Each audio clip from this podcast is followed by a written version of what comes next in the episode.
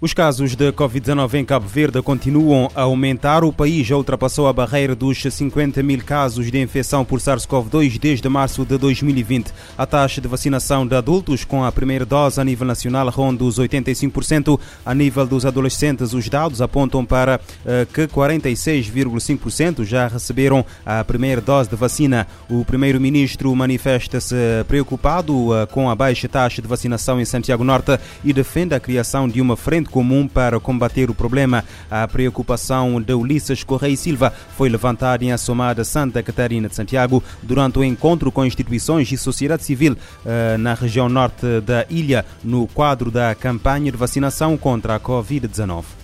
Temos um problema em Santiago Norte. O nível de vacinação de Santiago Norte está abaixo da média nacional. É preciso ter em conta que 50% não vacinado é muita gente não vacinada. Nós temos que melhorar este score. Isto vai uh, nos exigir um, um, trabalho de concentração muito forte, mobilização, sensibilização, identificar de facto o que é que está a acontecer.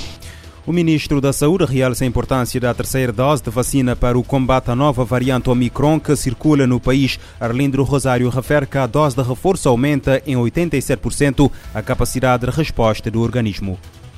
Das duas doses de vacina, em relação, tem que tomar só apenas duas doses, em relação à variante Omicron, não tem tanto efeito. Mas quando toma a terceira dose, aí aumenta em 87% a sua capacidade de resposta significa que a terceira dose é fundamental de ser feita. Porque irá então, sim, proteger-nos contra as duas variantes, quer contra a Delta, quer contra o Omicron. Aí a necessidade de se avançar também com a vacinação com a terceira dose.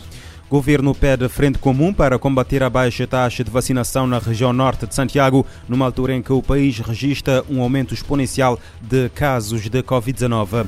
A Organização Mundial da Saúde destaca que, após as dificuldades nos dois anos da pandemia, repensar totalmente o setor eh, pode uh, representar uma oportunidade. A diretora executiva uh, Zoritsa Urozevich declara, no entanto, que a retoma da indústria turística global precisa de cooperação internacional e novas ideias. A Organização Mundial do Turismo, OMT, destaca que após dificuldades nos dois anos da pandemia, Repensar totalmente o setor pode representar uma oportunidade. A diretora executiva Zoritza Urosevich declarou, no entanto, que a retomada da indústria turística global precisa de cooperação internacional e novas ideias. A Agência das Nações Unidas, integrando 160 Estados-membros, revelou que antes da paralisação pela crise houve um bilhão e meio de chegadas internacionais. Com a Covid-19, cerca de 70% da queda nesse rendimento se deveu à interrupção do turismo. A representante apontou que houve uma transformação de muitos países da diversificação do turismo internacional para o doméstico. A agência defende que este é um momento favorável para uma harmonização nesse aspecto e definiu políticas para ajudar a melhorar a indústria a nível nacional. Outra oportunidade muito importante para o futuro e para a recuperação é aproveitar fluxos financeiros disponíveis ou investir cada vez mais no ecoturismo.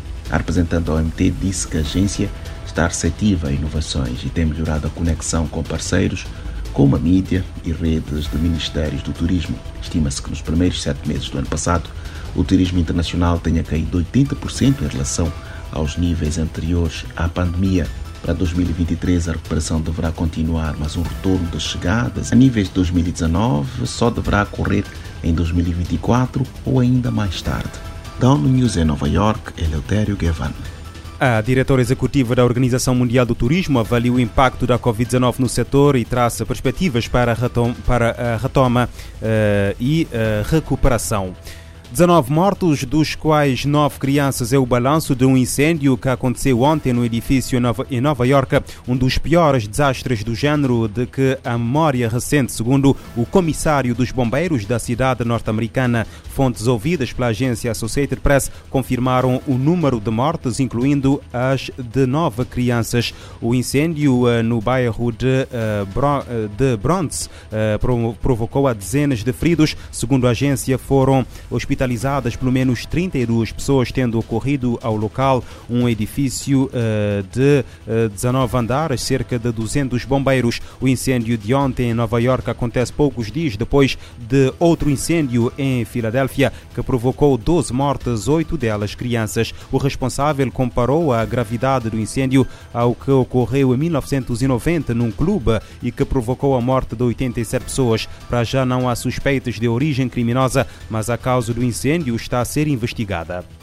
O número de mortes na sequência da queda de uma parede rochosa sobre eh, barcos eh, com turistas eh, num lago em Minas Gerais, no Brasil, subiu de 7 para 8. Informação confirmada pelo porta-voz da Corporação de Bombeiros, Pedro Ayara. As equipes de resgate encontraram submerso o corpo de um homem na zona do acidente, no município do Capitólio, no sudeste do estado de Minas Gerais.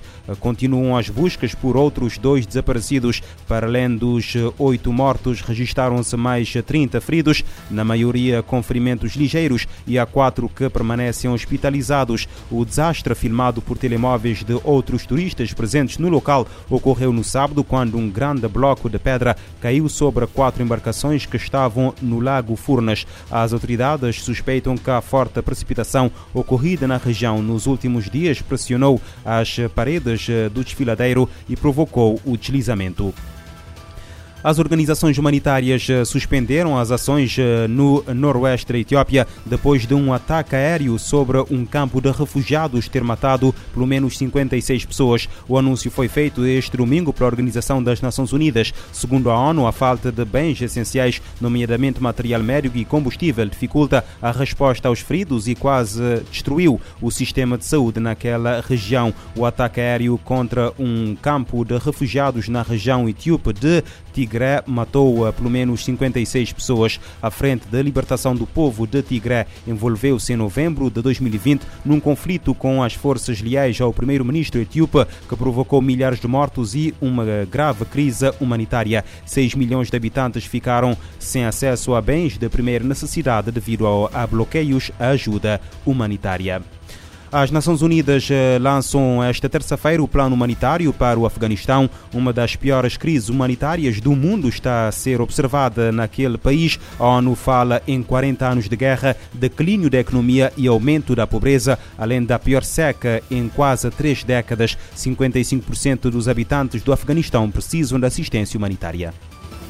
Segundo as Nações Unidas, o Afeganistão está se transformando em uma das piores crises humanitárias do mundo. Depois de 40 anos de guerra, declínio econômico e aumento da pobreza, a população afegã enfrentou intensificação dos conflitos no ano passado, a pior seca em quase três décadas, além de uma enorme instabilidade política. Segundo o Escritório da ONU para a Coordenação de Assuntos Humanitários, OSHA, atualmente 55% dos habitantes do Afeganistão, ou 24 milhões e 400 mil pessoas, precisam de assistência humanitária, um aumento de 30% em um ano. Para tentar atender às necessidades da população do país, a ONU vai lançar um plano de resposta humanitária e também o plano de resposta aos refugiados para o ano de 2022. As informações e os valores necessários para ajudar os afegãos serão divulgados na próxima terça-feira, dia 11. Mas em dezembro, o subsecretário-geral da ONU para Assistência Humanitária, Martin Griffiths, já havia revelado que a organização lançaria este ano o maior apelo financeiro da história, de 4 bilhões e meio de dólares em prol das pessoas vulneráveis do Afeganistão. Da ONU News, em Lisboa, lida a letra. O número de afegãos já a precisar de assistência humanitária aumentou 30% este ano no, no Afeganistão.